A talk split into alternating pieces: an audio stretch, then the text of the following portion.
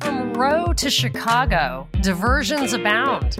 But they can't keep me from going deep on the biggest gun law in decades. I'm Monica Perez, and this is today's Deep Dive. But before I get to that, I just a couple of quick admin things. I am going to my mom's. I had the trip planned, and then she got sick. She had COVID, but she seems to be bouncing. So prayers have been answered. It wouldn't hurt if anybody out there who prays might throw a little Hail Mary in my mother's direction. I'm sure she would appreciate it. And then we'll be assured that she will be 100%. So I'm really looking forward to seeing her. I'm going to post shows on the Prop Report feed Monday, Wednesday, Friday at 5 a.m., as always but I will also put them commercial free on the Deep Dives with Monica Perez feed, and I'm going to put some bonus shows on there too. So I don't want to junk up the, the Prop Report feed with a lot of extra stuff, but Deep Dives with Monica Perez is going to have some bonus shows. And if I get, I forget what I called for, but I have almost 50 reviews over there. So if you would maybe throw me some five star reviews, I would really appreciate it. And as soon as I get to 50, I'm going to put up Chewing the Fat with Fat Mitch. It's a real treat. It's a, a one of a kind show so far, but who knows? There might be more if you guys like it. But that's all going to be at Deep Dives with Monica Perez, commercial free next week. And uh, here we go. Let's uh, let's get to our jumping off point and read today's headline: Dick Durbin resumes gun control calls after Highland Park parade shooting.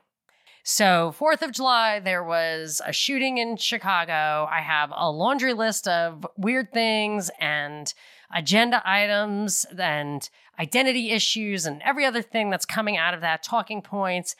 I am not going to allow myself to get derailed today because I had been wanting to talk about the new gun legislation that passed the Senate, passed Congress, was signed by Biden. A lot of Republicans signed on to it. And I just, I feel like we've been diverted so often. The Roe thing came, uh, caused all sorts of ruckus right after that. I think they don't want us to talk about it. So that's why I'm going to talk about it. But first, I will just say Dick Durbin, who was this headline, he's a Democrat. So I would expect him to say gun control calls, you know, he calls for gun control because of the Highland Park shooting. But what bothers me about the Republican approach is they acknowledge that there's something, you know, uh, very different about the world today. These things are organic. They justify policy changes, uh, but we're not going to do that. Or we have these kind of other ideas. I kind of touched on it when I did my Everything But laws show that Republicans will not give you out and out gun bans. They will just usher in every single other rights stealing law they can. And then ultimately, when you have no rights left, they probably will come in and take the guns.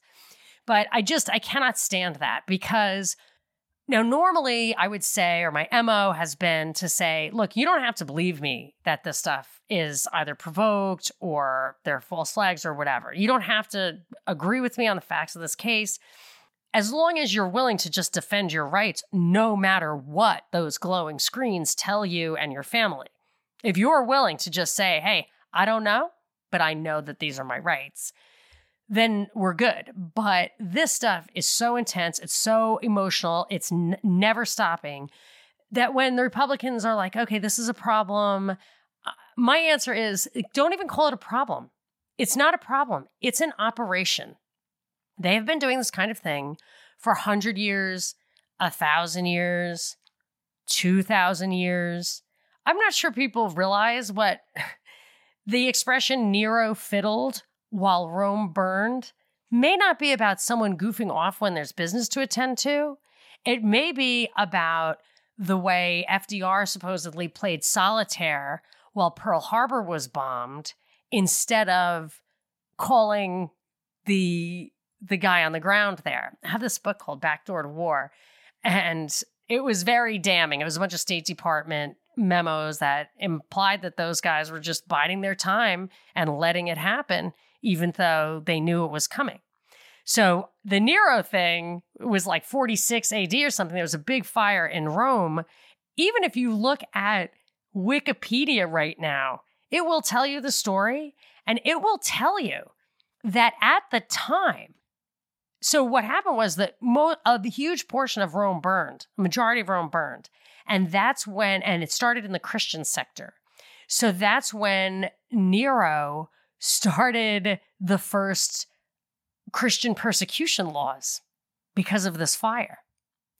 And even now in Wikipedia, it addresses that looters and arsonists were reported to have spread the flames by throwing torches or acting in groups, hindering measures being made to halt or slow the progress of the flames. And some groups responsible for that said that they had orders to do so.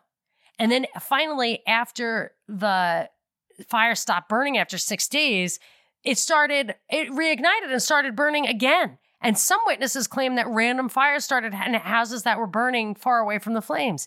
Can you believe it? Wikipedia is debunking that. 2,000 years later, the reports were so long lasting that we can still read them today. And Wikipedia's like, yeah, yeah, don't believe it. they didn't name names. I mean, no one named names. Nobody. Your, your New York Times doesn't name names. So this is as old as, you know, the Reichstag fire was when Hitler said, oh, yeah, the communists burned the equivalent of the parliament. We need to suspend civil liberties. And then we did it too with the Operation Gladio, the strategy of strategy of tension in Italy when the when the communists were coming up. Our CIA, I'm reading a book about it now. I mean, it's unbelievable. There were atrocities committed in the name of communists to discredit that the political movement by our CIA over in a foreign country. So to think that that the idea of false flags to uh, to bring in unpopular policy is unheard of. Don't think that because it is absolutely heard of. It's probably the norm rather than the exception and it's it's not reasonable to not consider it. So I don't know how it how it emerges, but I do remember when real legislation was abandoned forever. It was when CISPA and SOPA were trying to usher in surveillance and censorship, I forget which was which, to the internet and it just was not happening. So now we get all the surveillance and the censorship, but it's because of terrorists, it, foreign terrorists, domestic terrorists, whatever. It's all this, what I call crisis government, crisis government. And then as it comes down in response to Buffalo and Uvalde, then they give us Roe and the Chicago thing so that we're still never actually focusing on the details of these laws. So and the and the last thing I'll say about like oh, how I can't stand the treatment of it, the Republicans and Democrats like this is a problem. We need policy.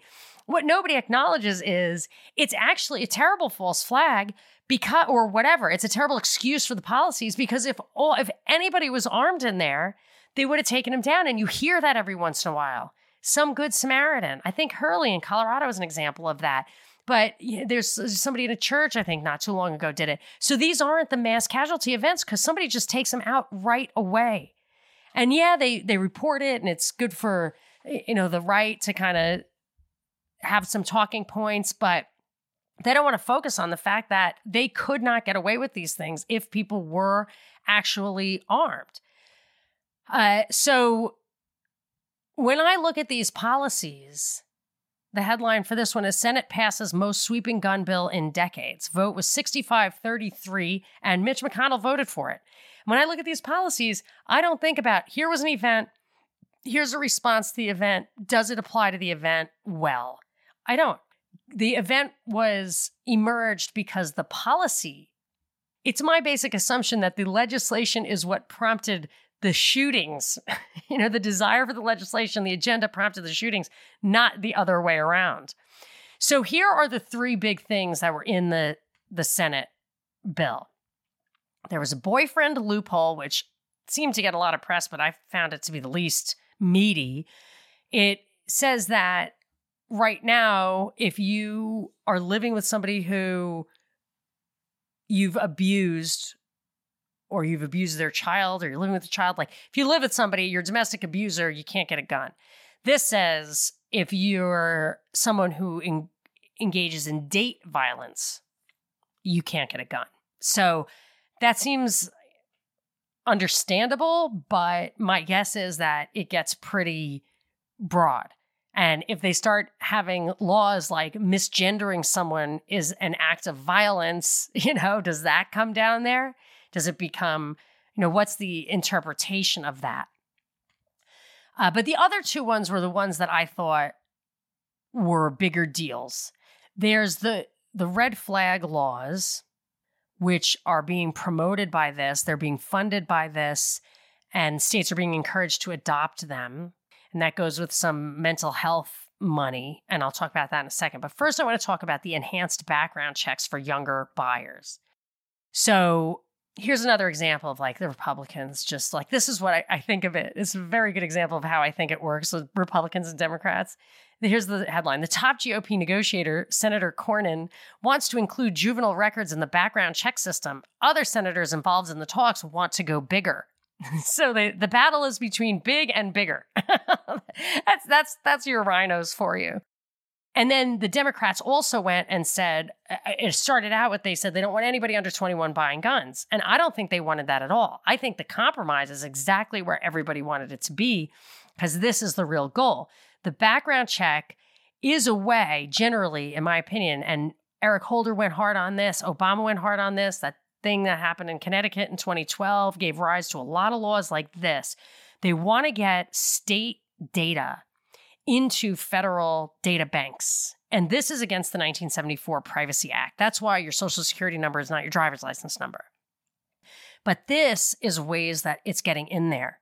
And the compromise position here was that if you are under 21, but you're an adult, so if you're 18, 19, or 20 and you're applying for a gun, they will bring in juvenile records into the NICS system and see if you have anything qualifying under the juvenile records that would keep you from getting a gun.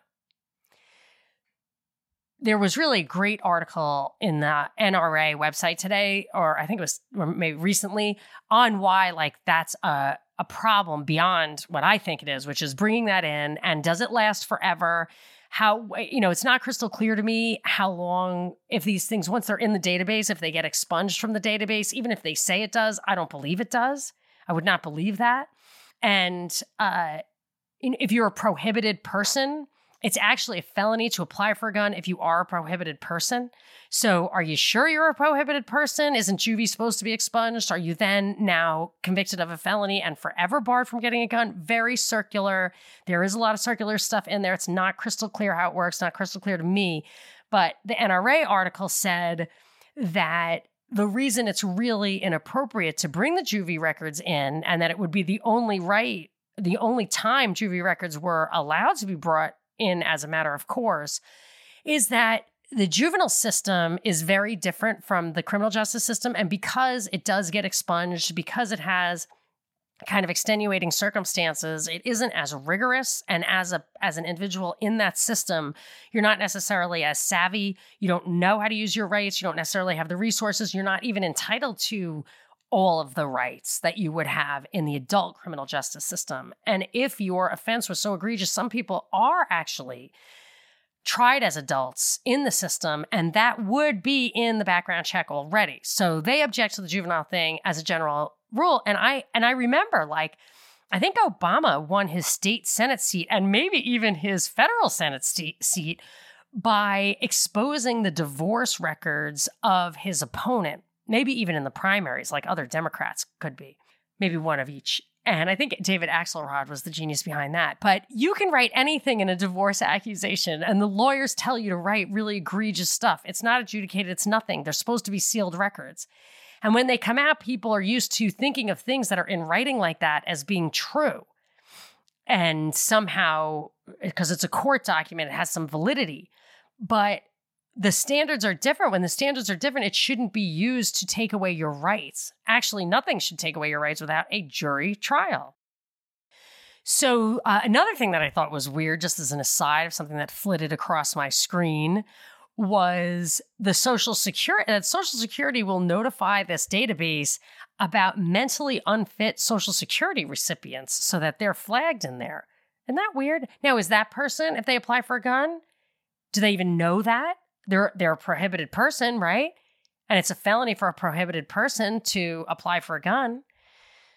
So, anyway, but all right, so what's what is a prohibited person? You might want to know. This is in the law, the federal law.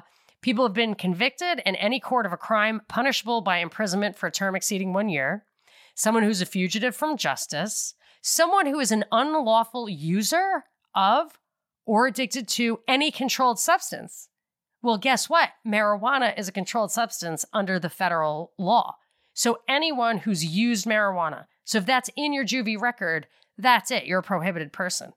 And who knows how long it will last. And if you're persistent, so nobody using marijuana is allowed to apply for a gun even someone who's been adjudicated as a mental defective or who has been committed to a mental institution.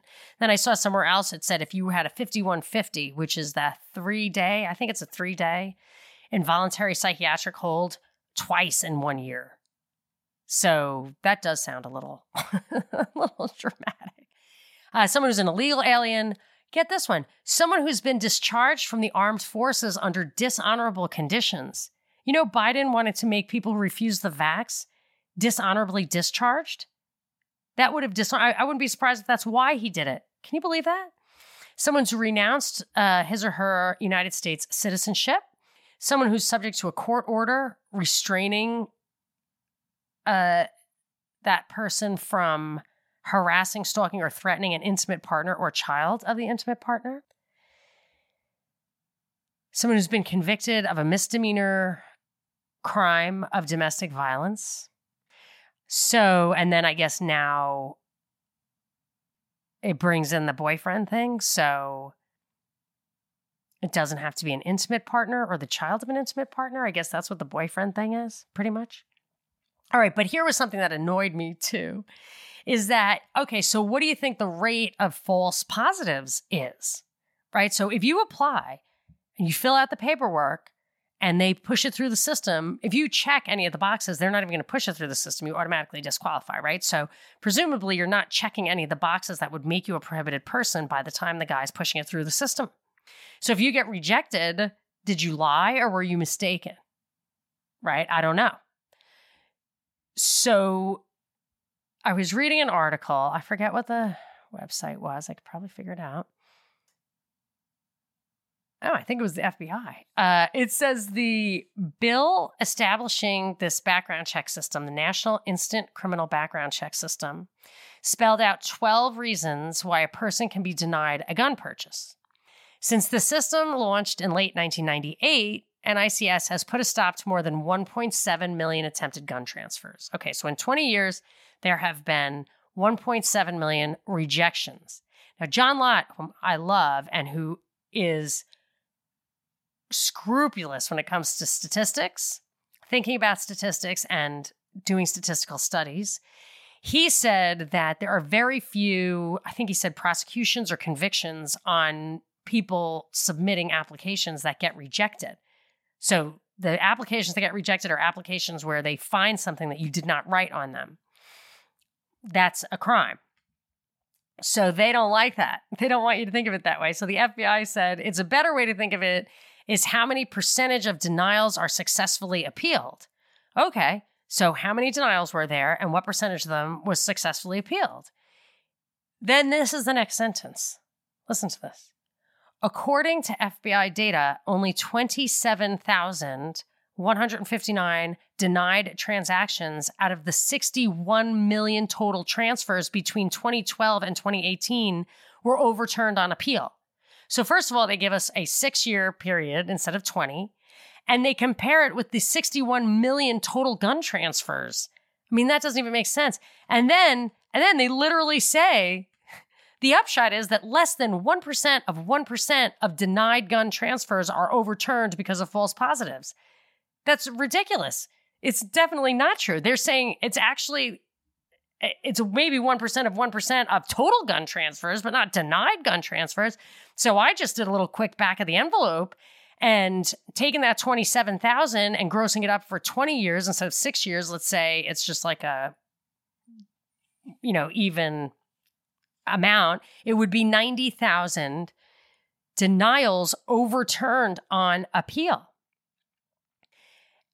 And if there were 1.7 million denials, that's over 5% of the denials are overturned on appeal. Now, I'm not saying that's a big number, but it's 500 times the number the FBI just said. I just hate bad statistics. Anyway, okay, so the red flag laws. This is worse than the background check stuff. Maybe I don't know. They're they're both pretty bad. What they do, what really annoys me about this is that they give financial incentives to the states to enact red flag laws that if they try to make this if they tried to make this a law in Congress, I think it would be overturned because there's no due process really. And there's no proof, you have no chance to defend yourself, generally speaking. I'm going to get into some of the details in a second. But because they don't want to actually make it a law, because they probably don't think it will stand up to scrutiny, they took $750 million in federal money and earmarked it for grants for the states to enact these laws. I mean, it's not Ukraine money, but it's a lot of money. And that's actually kind of funny because the Ukraine money is putting a lot, a lot of deadly weaponry into Ukraine that they can't use, that's not appropriate for the theater of action, that can't be used against the Russians. They're selling it on the black market. It's all grafts, payola, or just, I don't know what. And it's not accountable or transparent, so I can't really tell you what it is, but I can tell you it's meant to kill people. It's meant to kill people. So they're taking like 50 times the amount of money that they're telling states to put in these red flag laws and letting it loose in the in Europe to kill people. So it's not about saving lives. They don't care. And it's just it's unbelievably I, I, I wish the federal government did not have the right to tax to spend or to enforce laws it actually does not have the right to enforce laws there there should be a, a constitutional amendment for the Department of Justice for that to be legit. But yeah, I mean, unfortunately, we're not getting the Articles of Confederation back, but we could sure use that right now. Okay, so when they say we want you to enact red flag laws, always look to model legislation. They'll always have what's called model legislation. So they write the laws and they want the states to adopt them and make them their own, but they tell them what to put in there. And I mean, even to the point where they craft the language, they put the section numbers in. So I looked at it, it was on some federal website. And the model re- legislation, which I also put in the show notes. Okay, so the red flag laws are it always starts with a law enforcement officer, but also could be other people family member, household member, uh, friends, partners, healthcare providers, school officials. Someone can bring an action, whatever, ask a judge to give them a warrant to take your guns away. And it can either be instant or you might have some process. And they do mention that some states want to put process in because they want to stand it up to scrutiny. But you know how I feel about process. It's not a process that I'm looking for, it's the process that I'm looking for. And that is a jury trial. So if you're going to take my life, liberty, or property, I want a jury trial.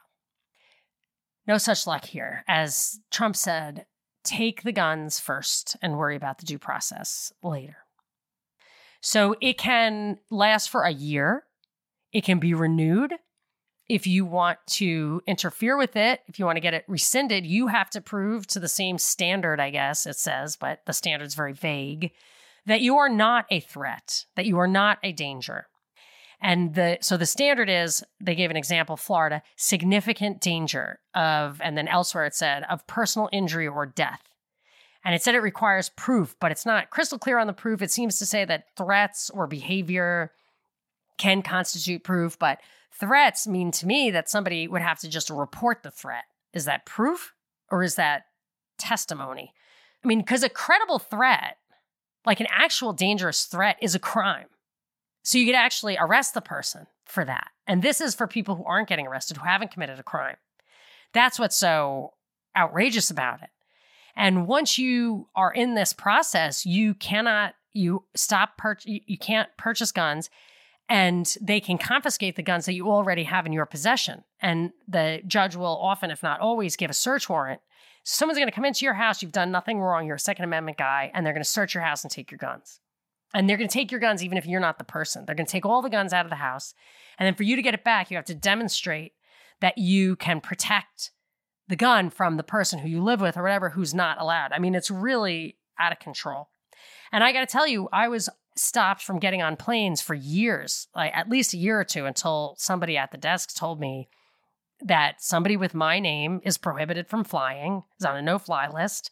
And if I had another name I could travel under, I should probably opt for that. And I still had stuff in my maiden name and I never changed it because I still use it because Monica Perez, I guess, is dangerous chick out there.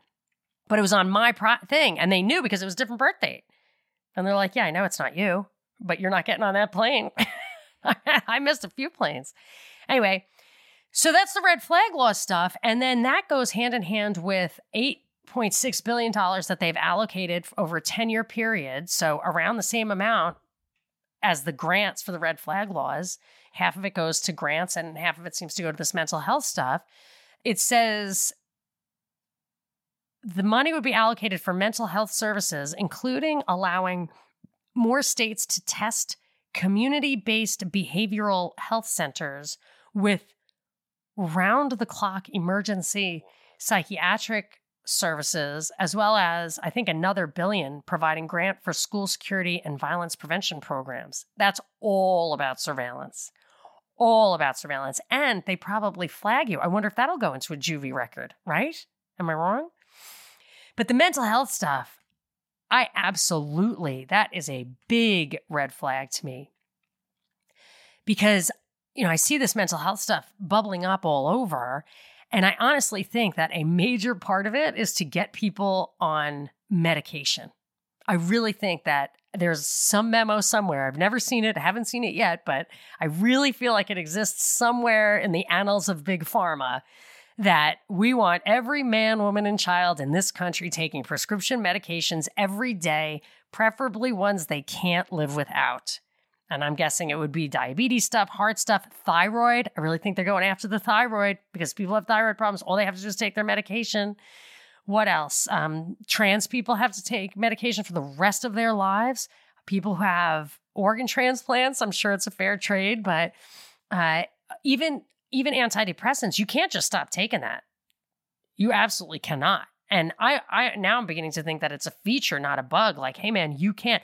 And then you, you're getting mentally ill people off the streets, like they are in the New York subways, giving them these medication that can really make you suicidal or homicidal. Like, I'm not saying. Actually, I think Prozac's one more, one of the more innocuous ones, and that has terrible press, but absolutely no question about it. Rapid withdrawal from these things can absolutely, well documented, really uh, be a dangerous situation. So I think that this is a terrible idea and will cause more problems. I don't trust the motives. And then at the same time, amazingly, the Supreme Court brings more stuff down in addition to the coach kneeling um, in a public school to pray after a game and Roe versus Wade being overturned unbelievably. They also came out with a they struck down a law in New York about guns and I just I feel like what's happening with this conservative Supreme Court it's really setting up the polarization in this country. And I feel like I've been thinking about it a lot and I keep thinking is it secession they want is it civil war? I I think my money is on suppressing an insurrection to suspend civil rights, to crack down, to just not let that happen again, not let secession happen again, not let civil war happen again, really crack down. Just the January 6th style, where like 50,000 people or however many people showed up, like they're all basically, you know, they would be considered rebels, insurrectionists. They would lose their rights. They'll probably be disenfranchised if you go back to the Civil War era amendments.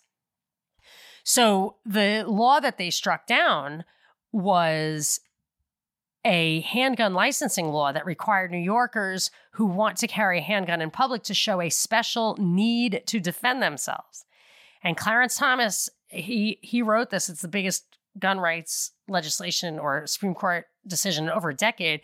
He's it's uh, it is a far-reaching ruling where they made clear that the Second Amendment's guarantee of the right to keep and bear arms protects a broad right to carry a handgun outside the home for self defense.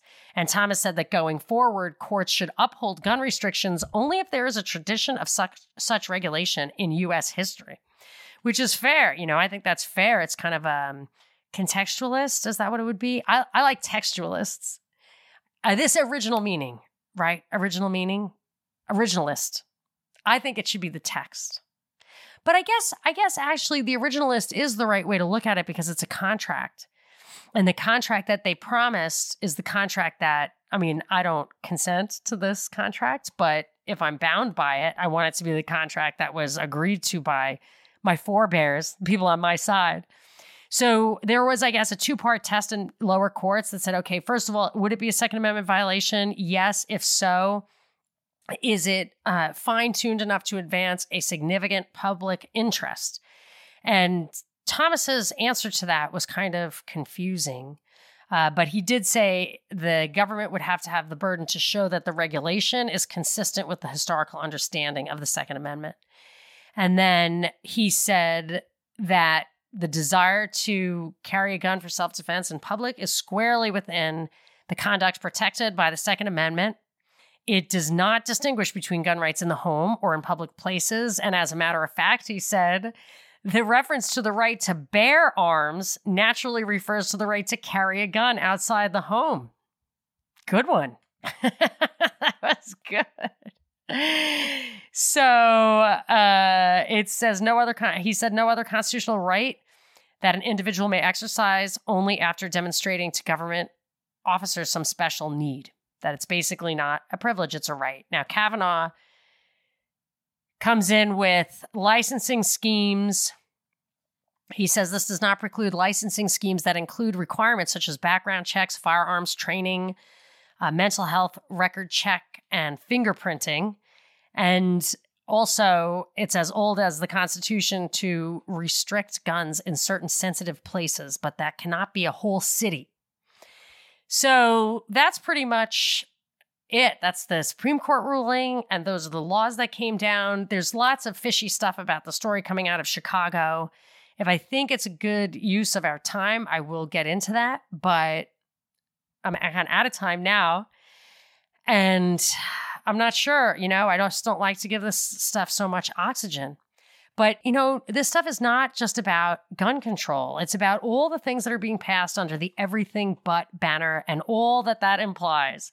It's about surveillance. It's about overall control. It's about psychology. It's about psychological control and surveillance.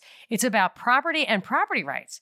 It's about food autonomy, water rights, and everything. Because if they come to kill your chickens or take your rain barrel away, they're going to think twice if it's an armed society. And that's why I think that they let you keep your handguns because then they can take you out pretty easily, but they don't they don't like people to have the resistance grade weaponry. So I'm of course always suspicious of it, but it's bigger than just gun control. It's about social control. And the world has seen nothing of tyranny until the United States citizen gives up his or her gun.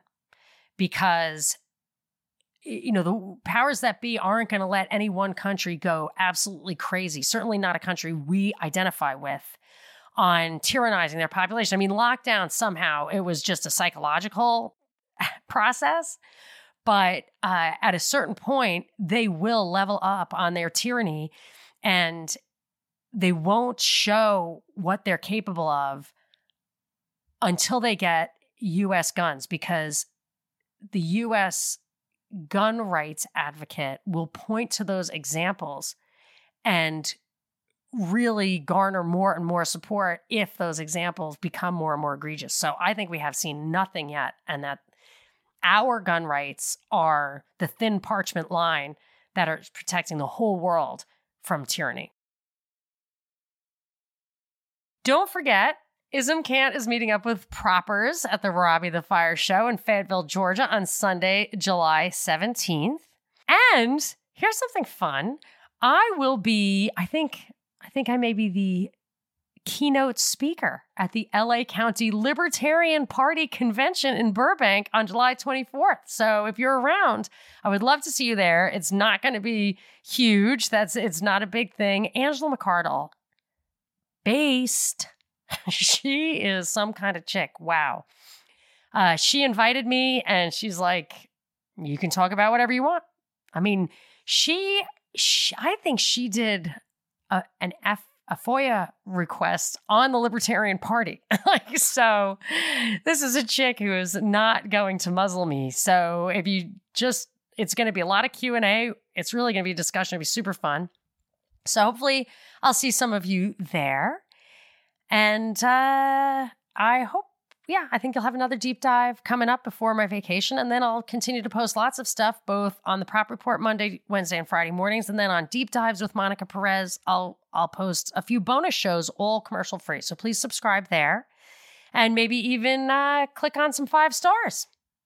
I'm Monica Perez. If you enjoyed this podcast, please share it on social media or with someone you think would also enjoy it. And feel free to tweet at me at Monica Perez Show.